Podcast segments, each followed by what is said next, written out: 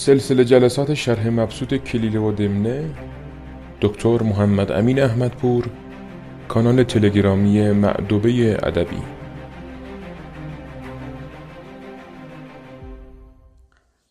به نام خدا با سلام. امیدوارم که حال شما خوب باشد. جلسه دیگری از شرح کلیله و دمنه رو آغاز می‌کنم. در باب بوف و زاق بودیم و حکایتی بود که اگر در خاطر شریف باشد شاه زاغان از وزیر پرسید که علت اصلی دشمنی بین ما و بومان چیه؟ و او حکایتی رو تعریف کرد البته حکایت در حکایت هم شد. و رسید به آنجا که گفت که در مجمعی که پرندگان تشکیل داده بودند تا یکی رو از بین خودش اونها به عنوان شاه بر بگزینند قرار شد که جغد رو بوم رو به این کار برگزینند. او رو نامزد شاهی پرندگان کردند اما زاقی از اونجا میگذشت و شروع کرد به بدگویی از سیره و سیرت بومان و اینکه پرنده ملعون و نامبارکی است و بهتره که از این تصمیم برگردند. و داستانی که ما اینجا در واقع بهش رسیدیم قصه صفحه دیویست و پنج بود ظاهرا. یعنی قصه گربه زاهد و کپکنجیر و خرگوش.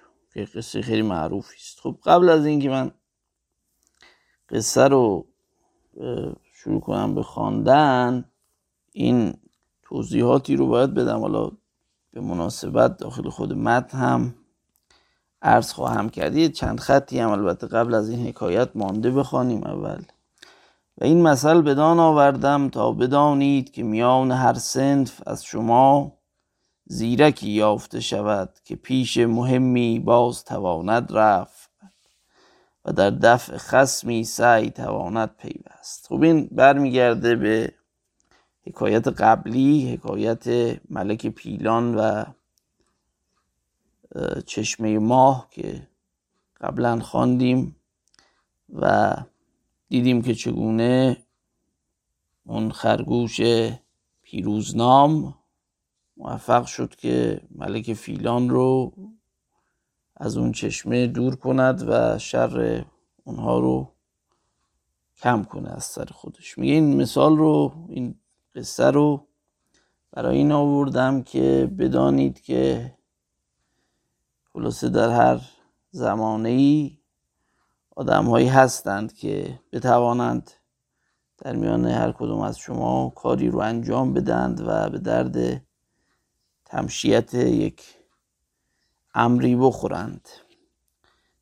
دفع خسمی سعی تواند پیوست یعنی بتواند دشمنی رو کاری بکنه دشمنی شرش کم بشه مثلا یا پیش مهمی باز تواند رفت یعنی کار با اهمیتی رو بتواند انجام بده. میگه اینجور کسی هست در میان شما.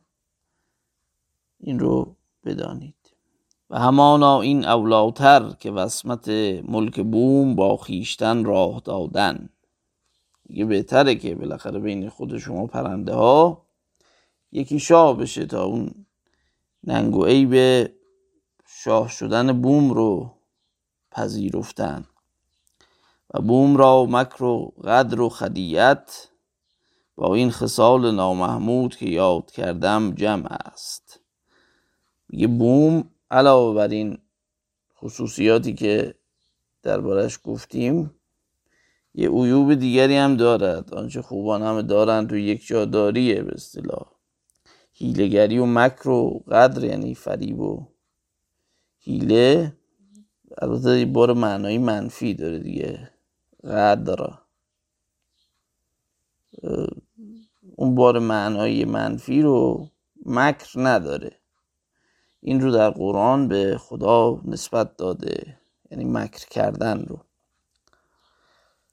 خدیعه هم باز به معنی همین فریب و هیل و ایناست. این رو اگر بخوایم واژه فارسی برای این علاوه بر آنچه گفتم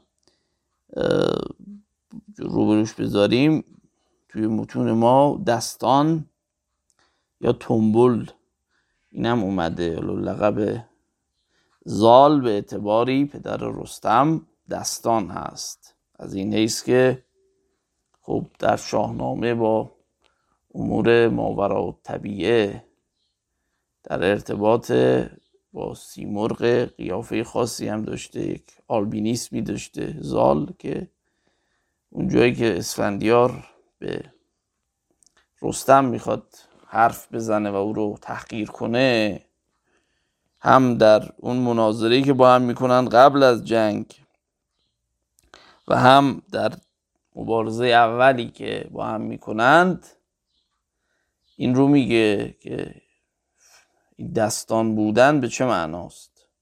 یعنی اون لقبی که زال داره. هیلگری و فریبی در ذات اوست به باور اسفندیار. به هر شکل اینجا بوم را مکر و قدر و خدیعت با این خصال نامحمود که یاد کردم جمع است به همین معنی. یعنی علاوه بر اون عیوبی که ما در باب جغد گفتیم یه عیوب دیگری هم داره که اون فریبکاری و نیرنگ بازی اوست. و هیچ عیب ملوک را چون قدر و بیقولی نیست. میگه هیچ عیبی برای شاهان مثل فریب دادن قدر به معنی مثلا برخلاف پیمان عمل کردن به این معنی باید در نظر بگیرید. میگه کسی که وفایی به عهد نداشته باشه بزنه زیر عهدی که کرده بی وفا باشه در واقع. میگه بدترین صفت شاه همینه. به پیمان ها اعتماد نکنه. بیاد پیمان ورسای رو مثل هیتلر پاره کنه.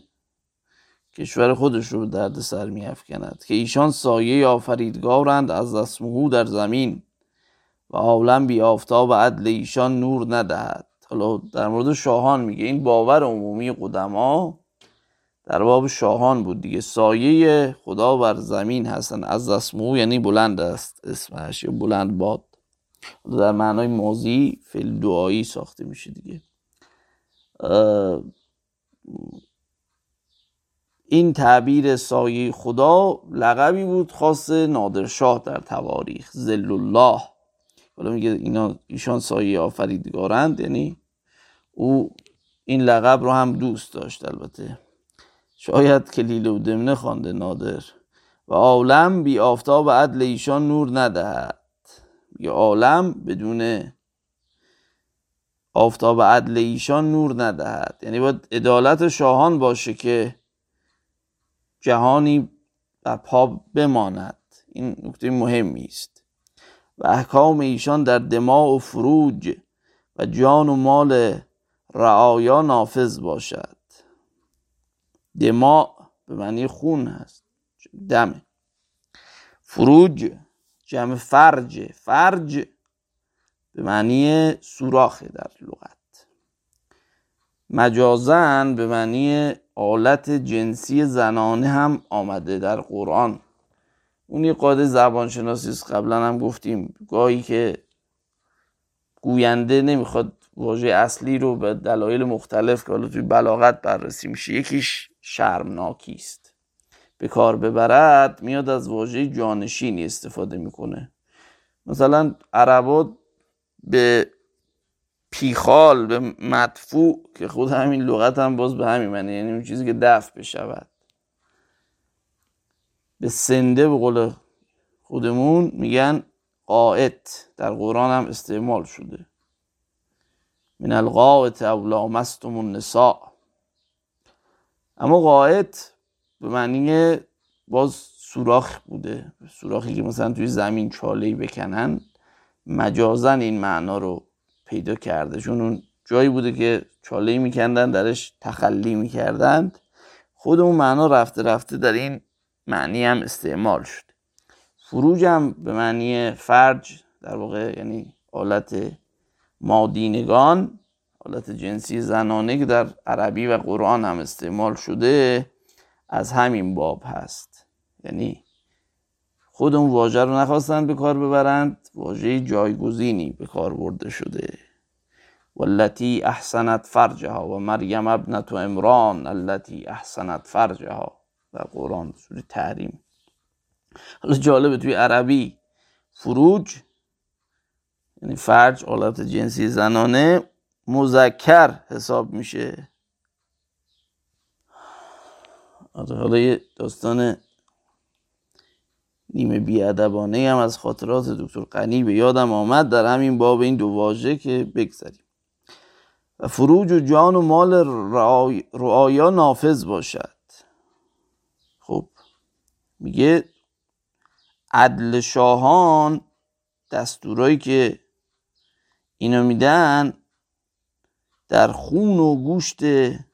حالا اینجا فروج معنی کل مسام و سوراخ های بدن دیگه. گوشت و پوست مردم رعای جمع رعیت. نفوذ می‌کنه و جاریه. و هر که به پادشاه غدار و والی مکار مبتلا گردد به دو آن رسد که به کپکنجیر و خرگوش رسید. از صلاح و کمازاری گربه روزدار مرغان پرسیدند که چگونه است آن؟ زاق گفت میگه هر کسی به بلیه شاه و حاکم هیلگر مکار که صد جور فیلم بازی می‌کنه مبتلا بشه همون بلایی به سرش اومده که به کپکنجی رو خرگوش رسید از کمازاری گربه روزدار حالا میگه اونا پرسیدن چیه این؟ حالا این واژه اینکه چی هست خود واژه کپکنجیر رو من بعدا یه چیزی باید دربارش بنویسم. حتی در ذهنم بود همین هفته این کار رو انجام بدم این آفت تنبلی نگذاشت. اما در متن عربی این واژه به چه معنی اومده؟ اول خود توضیح استاد مینوی رو بخونم براتون. کبکنجیر لغت مقابل این لفظ در متن عربی ابن المقفع سفرد است. حالا این بدم تایپ کرده تو این چاپی که ما داریم این سفر دالش جدا شده. سفرد است. و معلوم نیست نصرالله منشی از کبکنجیر چه مرغی را اراده کرده و سفرد را چگونه بر آن تطبیق کرده است. در فرهنگ ها و کبکنجیر به دراج ترجمه شده است که کبک سیاه رنگی است. در متون هندی سانسکریت کلیله و دمنه مرغ موضوع این حکایت را کپینجله نام گفتند و در حواشی در اقیانوس قصص به نقل از قاموس حیوانات اساطیری آمده است که کپینجله یا وودکاک و یا فاخته باید باشد. در مجلس تصویری که در بعضی از نسخ فارسی کلیله و دمنه ساختند کپکنجیر را مرغی از نوع دراج رسم کردند بعد ادامه داده استاد مینوی. نظرش اینجا نظر درستی هم هست البته که به هر حال بر حالت مرغی مراد بوده است که بر زمین و زیر بوته ها آشیانه می سازد نه بر بالای درختان. ورنه خرگوش نمی توانست محل آشیانه او را متصرف شود. در فرهنگ اشتاینگاس کبکنجیر به woodcock ترجمه شده. بعد گفته که ظاهر این است که با یلوه از یک جنس باشد اون چیزی که در اشتاینگاس اومده. اگر از مرغان دشتی نباشد درست نمی آید شباهت لفظ کپکنگیر و کپینجله باعث این تصور می شود که شاید نصرالله منشی با روایت, روایت هندی این کتاب آشنایی داشته بوده است. خب این توضیح است که خود استاد مینوی در باب واژه اینجا داده. من بعضی قسمت این توضیح رو البته درست نمی‌دونم قسمتیش رو درست می‌دونم به خصوص توجهی که مرحوم استاد مینوی به این نکته کرده که باید مرغی باشه که بر درخت آشیان نسازد. توی چاپ آقای مرحوم استاد قریب توضیح خاصی داده نشده فقط روبروی کپکنجیر نوشته دراج. یعنی از نظر مرحوم عبدالعظیم خان غریب این پرنده که در قصه اومده دراجه توضیح دیگری نداده. حالا اگه بخوام دوباره براتون بگم که دیگرانی هم چه گفتند آقای حسنزاده حسنزاده آمولی که قبلا از ایشان در اون جلسات اول چیزهایی نقل کردم در حاشیه نوشته که در نسخه که ایشون تصدیق کرده گفته که برهان قاطع گوید که پنجیر مرغ تیزپر و بلند پرواز و بعضی گویند که آن دراج است. بعد گفته که در انوار سویلی نیز کپک آورده که هیچ یکی از کلیلی های فارسی با, با عربی مطابق نیست یعنی سفرت کپک نیست و چکاوک است. بعد گفته که چکاوک رو بهش میگن ابوالملی و ترسو و یه توضیحاتی که خیلی به من مرتبط نیست. خب این هم توضیح بود که آقای حسنزاده آمولی راجع به این مطلب دادند مثل شاهنامه که شما اون جایی که مشکل پیدا می‌کنی باید بری مثلا بنداری رو نگاه کنی. شاید بتواند کمکی بکند که بالاخره ترجمه عربی است از شاهنامه و نزدیکتر نسبت به نسخ خطی که وجود داره. لاقل نسخی که کامل تر هست. اینجا ما به عربی ها نگاه می‌کنیم. توی چاپ مرحوم استاد دکتر تا حسین هست که بله و من, و من ابتلی به سلطان المخادعین اصابه ما اصاب الصفرد والارنب الذي بله الذين حكم السنور الصوام. اینجا لفظ سفرد رو آورده. این در تصیه استاد حسین در کلیدیمنه عربی دیگر. هست که اصلا اسم حکایت هم هست. مثل الارنب و الصفرد و السناور که حالا توی حاشیه اونا هم همین چکاوک منظورشون بوده. یعنی گفته الصفر طائر من خشاش الطير تكنيه العامة أبو المليح يضرب به المثل في الجبن. یعنی کنایه می‌زنن عوام در ترسو بودن بهش که بهش میگن ابوالملیح و در ترس بهش کنایه می‌زنن. تو خود متن هم هست. ما اصاب الارنب و الصفرد حینه تکما الى السنور. حالا دیگه تو خود متن عربی هم از قال الغراب و کان لیجار من الصفارده فی اصل شجرت قریبت من وکری و کان یکثر مواصلتی. این عین متن عربی. سالا من بخوام باز دوباراتون بخونم. در کلیل و دمنی قدیمتر قدیمترین کلیلی چاپی در واقع در عربی بر اساس نسخ هست کلیله لویس شیخو یکی از اون آبای یسوعی که خدمات زیادی هم به ادبیات عرب کرده. در اون کلیله و دمنه اینجوری اومده. بله. قال الغراب كان لي جار من الصفارد في سفح جبل وجحره غريب من الشجره. من الشجره التي فيها وكري اینجا باز همون سفرد رو آورده. و حکمهم اصابه ما اصاب اصاب السفرد والارنب. بنابراین توی کلیدونوی عربی این لفظ اومده. توی ترجمه ابن الحباربه در این ترجمه معروف به ترجمه منظوم کلیلو دمنه است ابن الحباریه. شاعر دوره عباسی که قبلا هم ازش خوندیم. بسم نتاج الفتنه فیک نظم کلیلو دمنه این ابن الحباریه خدمت شما ارز کنم که اجازه بدید صفحش رو پیدا کنم اینجا.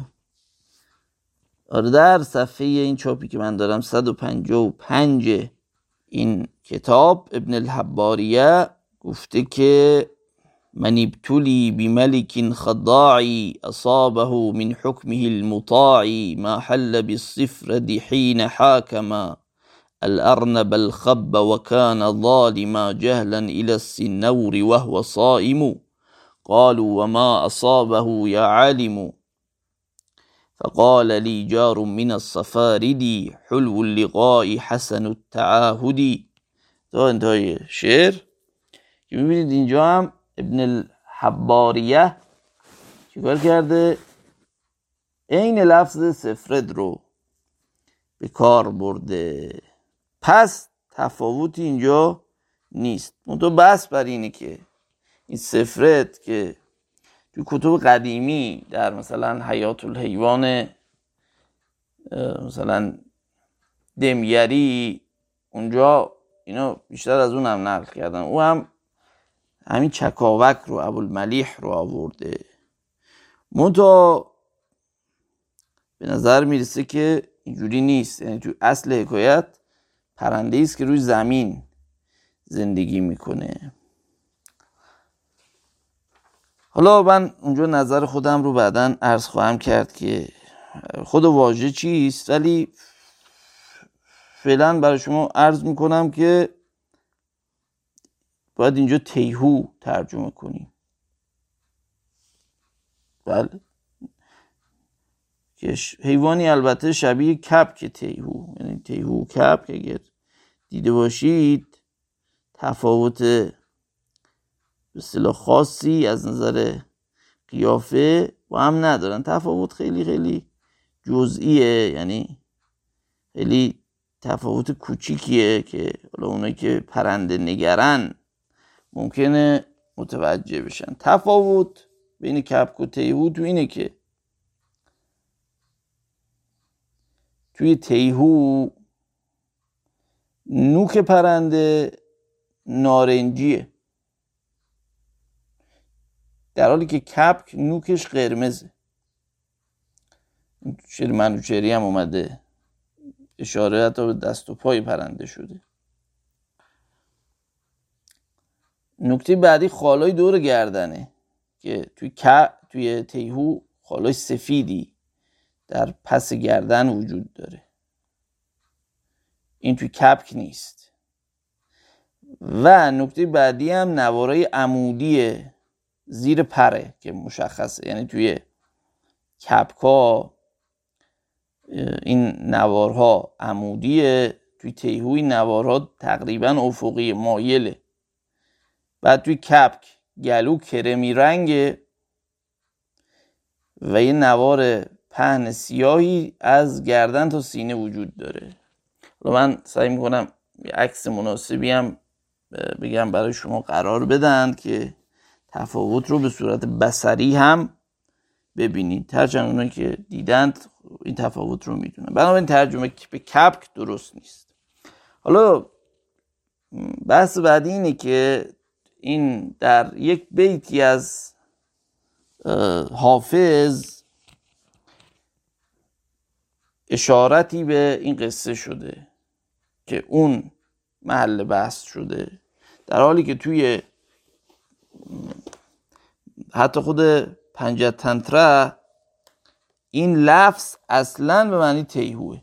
یعنی استاد مینوی چون نگشته ببینه این واژه سانسکریت به چه معنیه توی تنتره اصلا توی اسم اون به اصطلاح خرگوشه هست. یعنی اون اسم که استاد مینوی هم اشاره کرده به اسم البته. یعنی گفته که این کپینجله کپینجله در سانسکریت یعنی تیهو. واژه کپینجله در سانسکریت یعنی تیهو. پس این نکته حالا چرا این واژه رو استعمال کرده اینجا نصرالله منشی یعنی کبکنجیر رو؟ و این واژه به چه معنی است؟ این رو بعدا بنده در یادداشت کوتاهی خواهم نوشت و توضیح خواهم داد. اما بیت حافظ رو بذارید حکایت رو بخونیم بعد من در باب اون بیت حافظ هم یه توضیح مختصری عرض می‌کنم. دیگه ناچاریم از این توضیحات بعضی جای متن من خیلی خوش ندارم حاشیه برم. این حرفایی هم که اینجا می‌زنیم اظهار فضل نیست. این منباب فهم بیشتر برای موضوع هست. حاشیه رفتن سودی ندارد. خب بله. ادامه بدیم قصه رو. خب میگه اونا گفتن که این حکایت چگونه است آن؟ میگه کپکنجی گفت که کپکنجیری با من همسایگی داشت و میان ما به حکم مجاورت قواعد مصادقت معکد گشته بود. در این میان او را غیبتی افتاد و دراز کشید. یه کپکنجیری تیهوی با ما همسایه بود و به خاطر اون همسایگی مجاورت یه دوستی هم بین ما برقرار شده بود. مصادقتی استوار شده بود. میگه مدت غیبش زد. در این میان او را غیبتی افتاد و دراز کشید. به طولم انجامید این غیبت. گمان بردم که هلاک شد. فکر کردم که مرده. و پس از مدت دراز خرگوش بیامد و در مسکن او قرار گرفت. و من در آن مخاسمتی نپیوستم. یه بعد از این مدت طولانی خرگوش اومد و چیکار کرد؟ در لانه او جا گرفت. میگه منم البته دشمنی نکردم یعنی دعوا نکردم که چرا اومدی در مسکن دوست و رفیق ما قرار گرفتی. یک چندی بگذشت. کپکنجیر باز رسید. میگه مدتی از این گذشت دوباره اون تیهو کپکنجیر سرکلش پیدا شد. حالا اینم باید بگم که این توضیحاتی که استاد مینوی داده مثلا وودکاک و اینا نمی‌تونه درست باشه. حالا اونجا عرض می‌کنم دیگه نیاز به توضیح. شاید بیشترم نیست. چون این وودکاک اصلا پرنده ای که بیشتر آبچره. یعنی کوات بهش میگن یا ابیا. این پرنده است که بیشتر نیاز به آب داره. و اگه دیده باشید نوک دراز و بعد قواره ای هم داره. نمی‌تونه اصلا به این باشه چون اینجا حالا تو طول داستانم این رو متوجه میشید. خب یه مخاسمتی هم نپیوستم یعنی اعتراض نکردم که چرا با تجاوزگری اومدی در خانه دوست ما جا گرفتی. یک چندی بگذشت کپکنجیر باز رسید میگه کپکنجیر برگشت. چون خرگوش را در خانه خیش دید رنجور شد و گفت جای بپرداز که از آن من است. جای بپرداز یعنی هری به قول امروزی ها زحمت رو کم کن خونه رو خالی کن که محل محل منه متعلق به منه. خرگوش جواب داد که من صاحب قبضم. یعنی ما اینجا دیگه جاگیر شدیم. اگر حقی داری ثابت کن. اگر حقی داری نسبت به این مکان فعلا ما توش نشستیم. اثبات کن.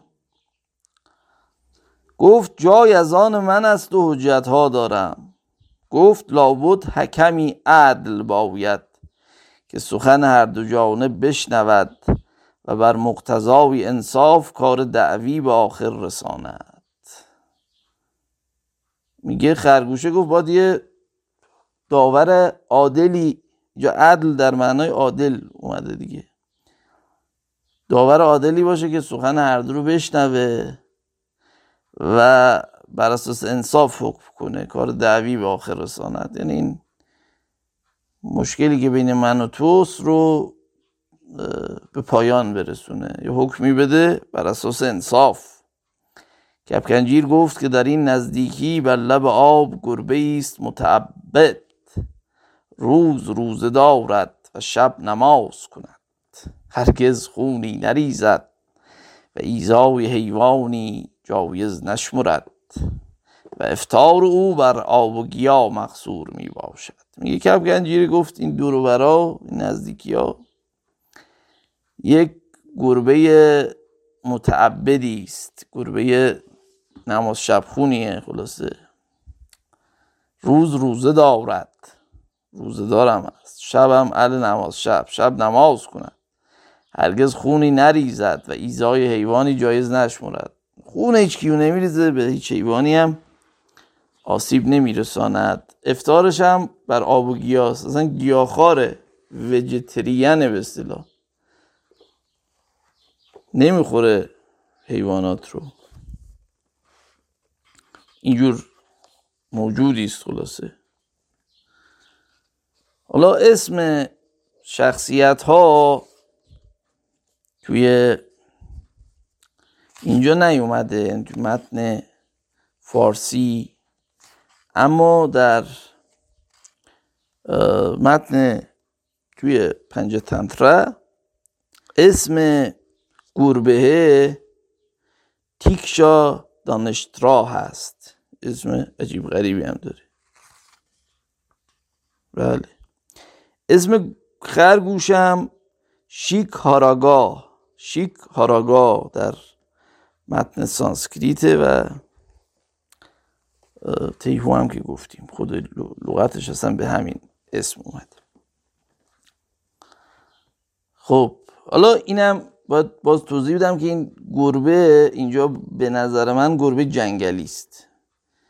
لفظ سنور رو هم استعمال کرده توی عربی که حالا دلالت بر هر گربه ای داره گربه وحشی یا اهلی. منتها از خود داستان ما این رو می‌فهمیم که این باید گربه جنگلی باشه.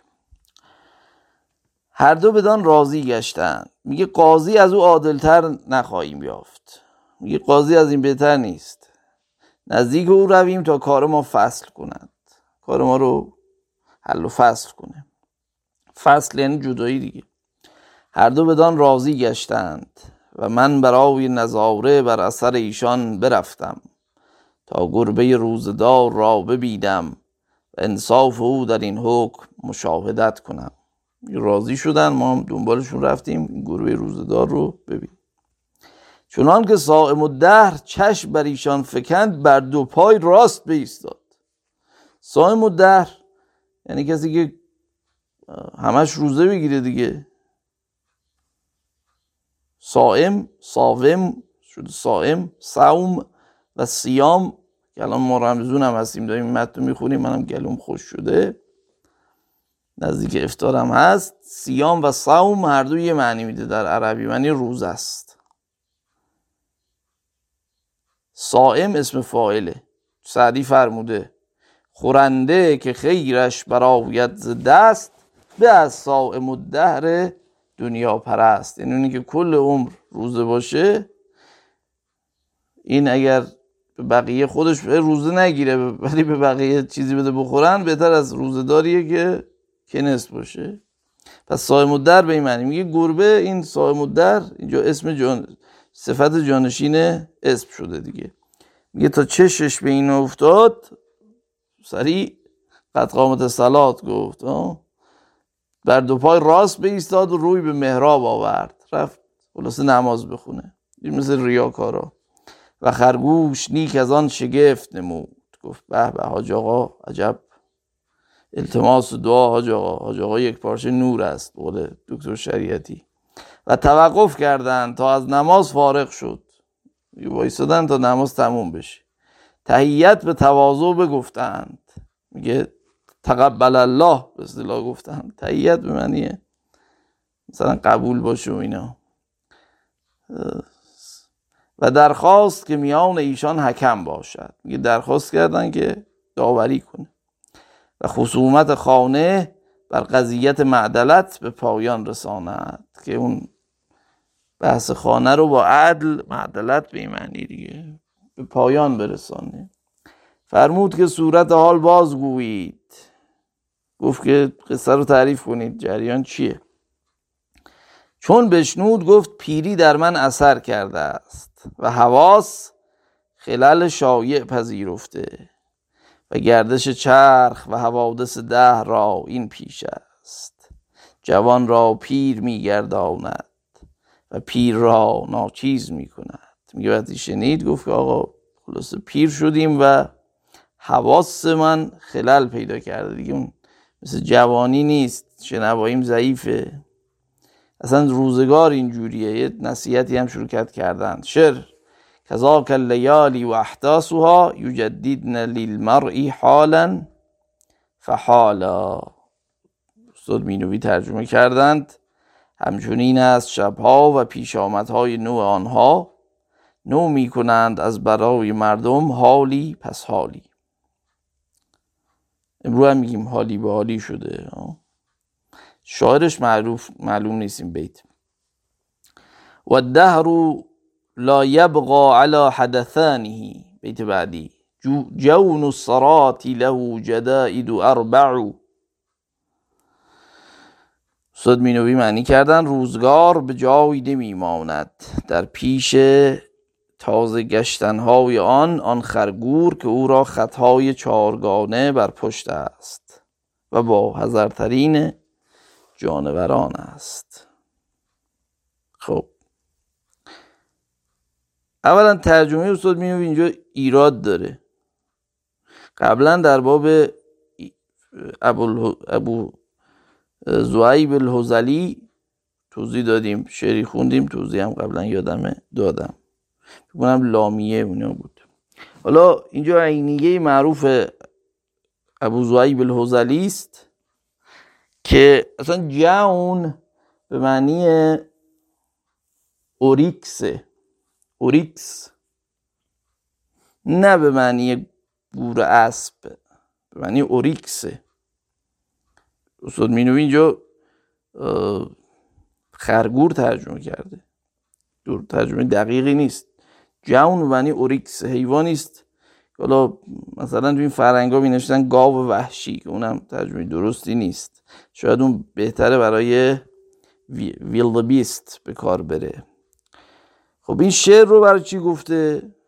شعر رو توضیح بدم براتون لغاتش رو. اولا شعر رو جناب ابو زعیب در ماتم فرزندانش گفته.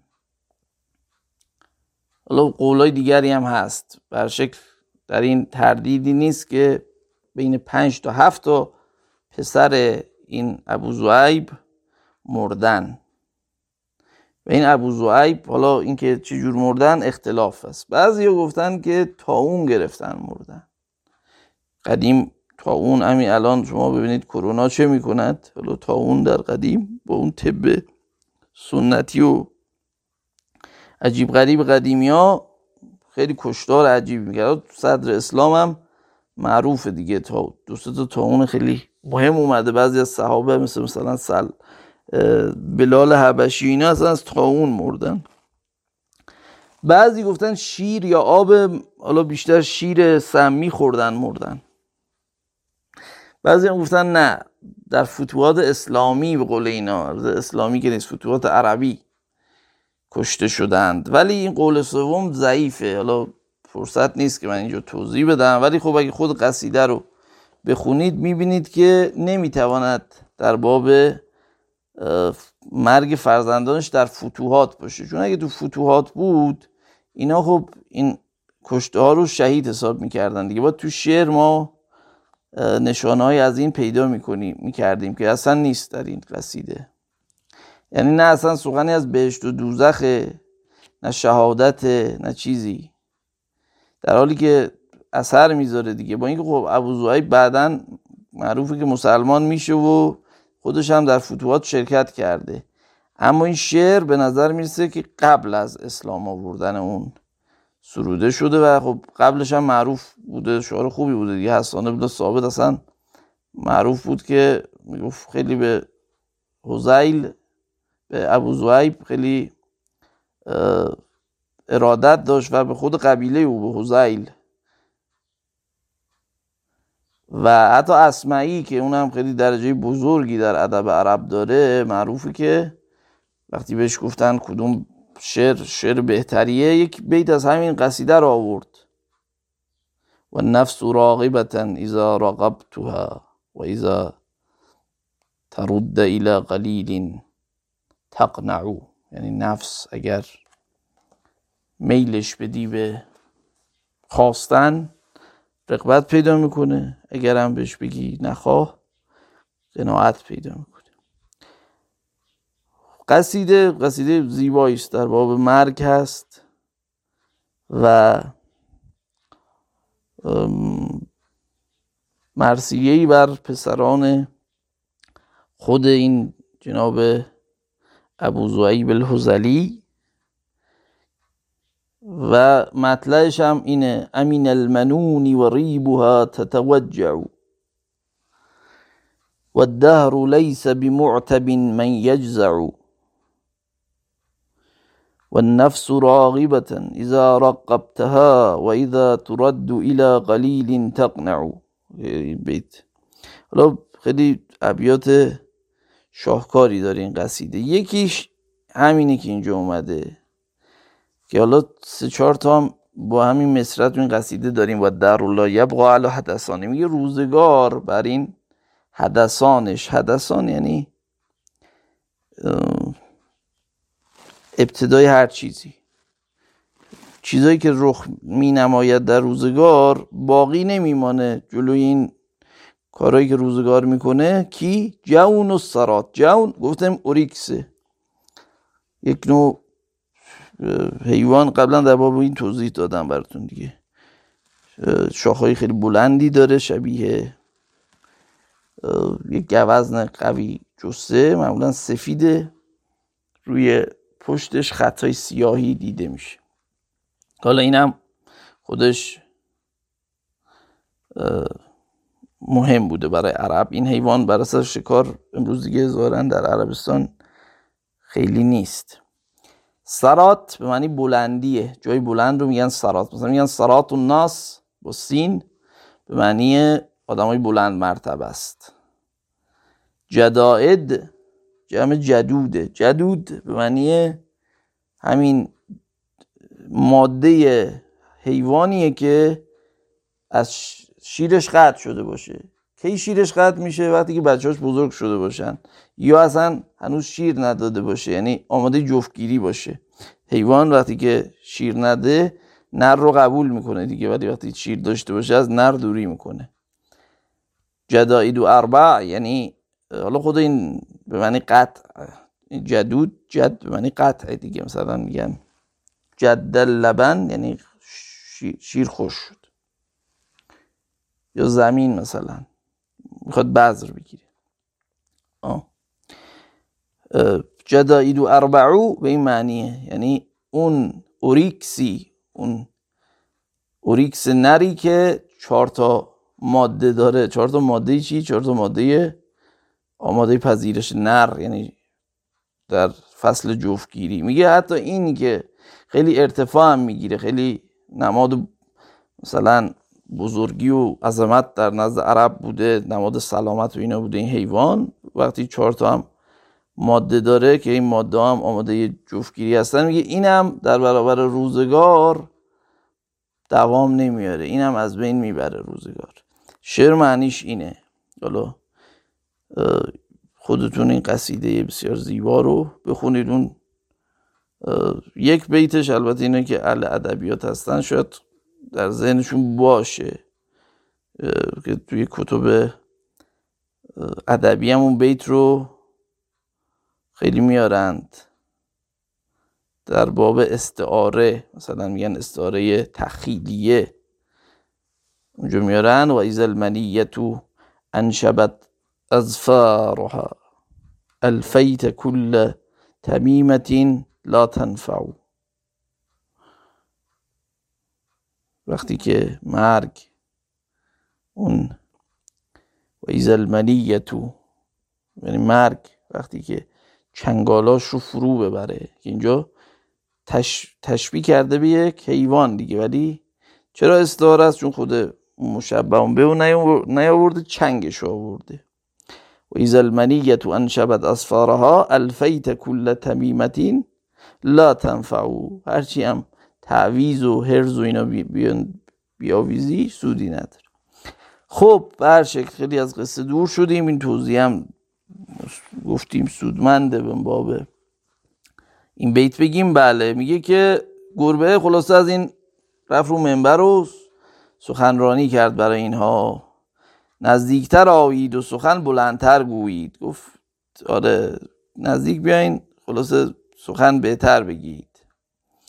پیشتر رفتند و ذکر دعوی تازه گردانید. میگه اینم نزدیکتر اومدند اینم دوباره در باب این دعوایی که بین اینا پیش اومده صحبت کرد. گفت واقف شدم.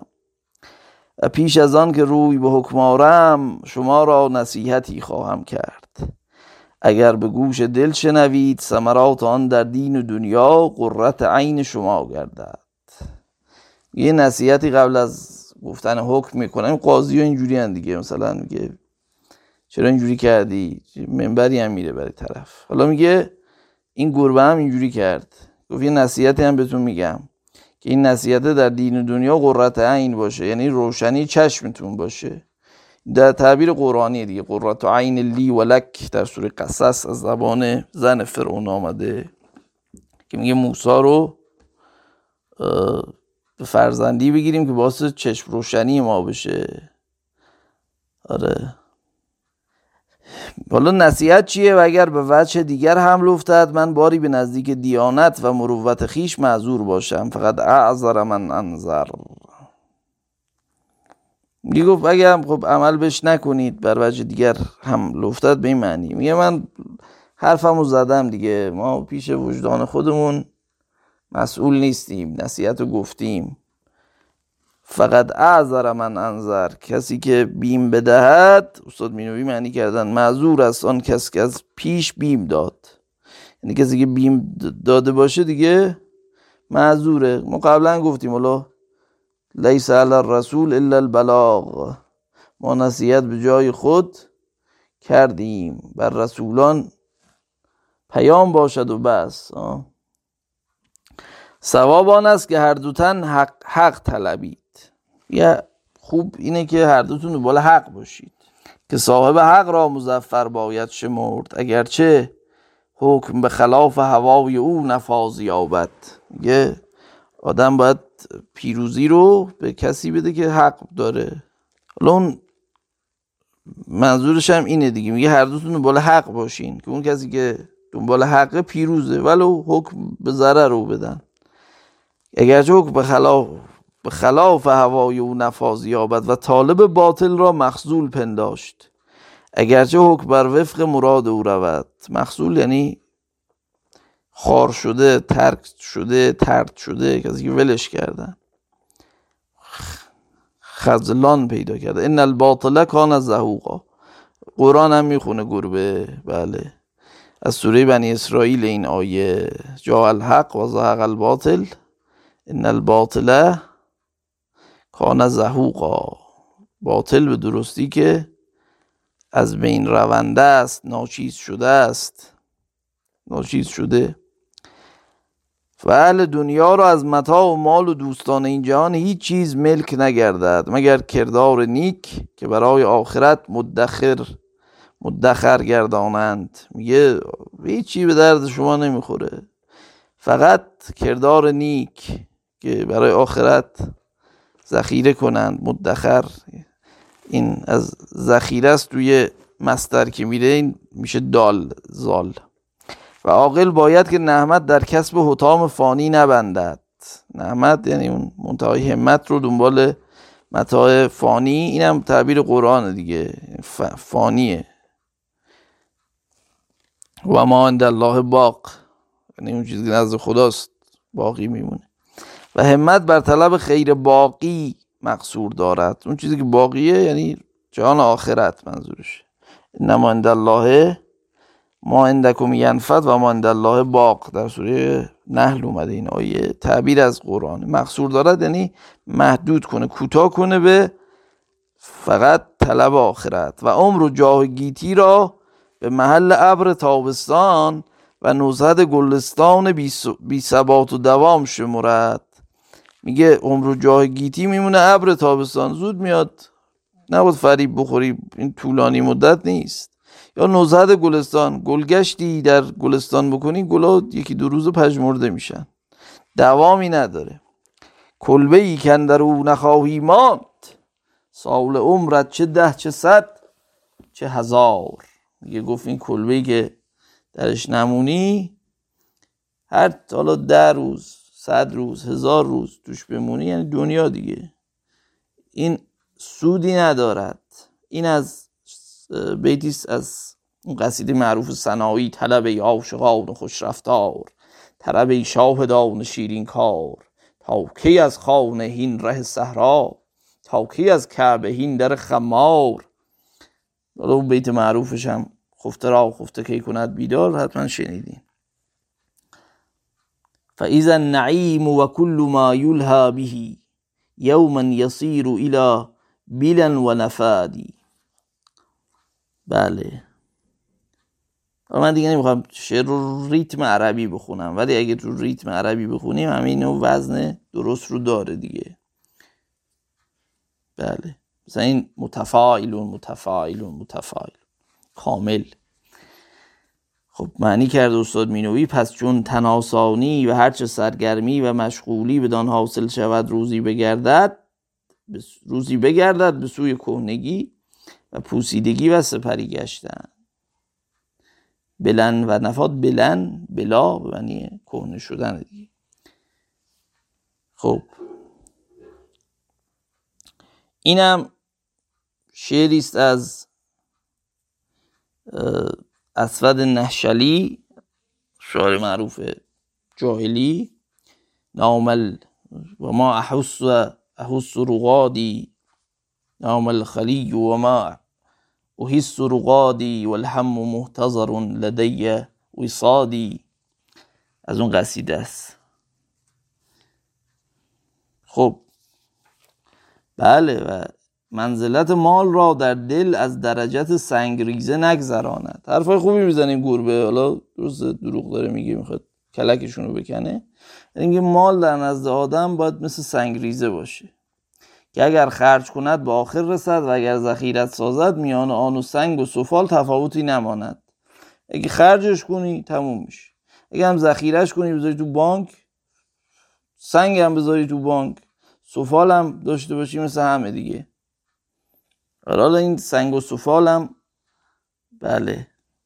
از قدیم گفتن و تو ادبیات هم اومده مقایسه جواهر با سفال یا سنگ. بر کمربند او چه دور چه خزف سعدی گفته. مرد بی توشه کوفتاد از پای بر کمربند او چه دور چه خزف. و صحبت زنان را چون مار افعی پندارد. حالا این زنای بیچاره هم همیشه محل مثال بودن قدیم. یه حرف زد. حالا اینجا صحبت معنی نزدیکی با زن هاست. بار جنسی داره. اینجا صحبت معنی گفتگو نیست. همنشینی با زن به خصوص در معنای جنسی چون مار افعی پندارد که از او هیچ ایمن نتوان بود. میگه انگار با افعی نشستی با زن بنشینی. افعی مطلق مار رو میگن در عربی مار خبیس رو میگن. چند تا واژه داریم در عربی دیگه. حیه یعنی ماره. یکی افعیه یعنی ماره که بزنه بکشه. یکی صعبانه یعنی مار خیلی عظیم و جسه است که جمعی بندن سعابین افعی رو جمعی بندن افایی و نرش رو میگن اوان حالا این توی فارسی معادل سنیک معنی مطلق ماره توی انگلیسی. سرپنت معنی مثلا نوعی از افعی است. ویپر افعی های حفردار رو میگن معمولا. حالا اینا توضیحاش دیگه مفصله ولی افعی معنی مار خبیسی که اگه بزنه بکشه عربا به کار می‌برند.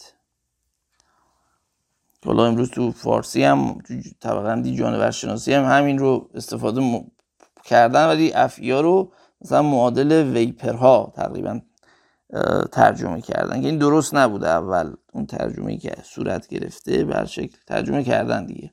مثلا میگن افعی گابون افعی زنجانی افعی دماوندی. منظورشون ویپره دیگه افعی جعفری مثلا. خب میگه حرف همنشینی با زنان مثل همسوز مار افعیه ازش ایمن نباید بود. و بر وفای او کیسه ای نتوان دوخت. کیسه نمیشه براش بدوزی. امید نباید ببندی.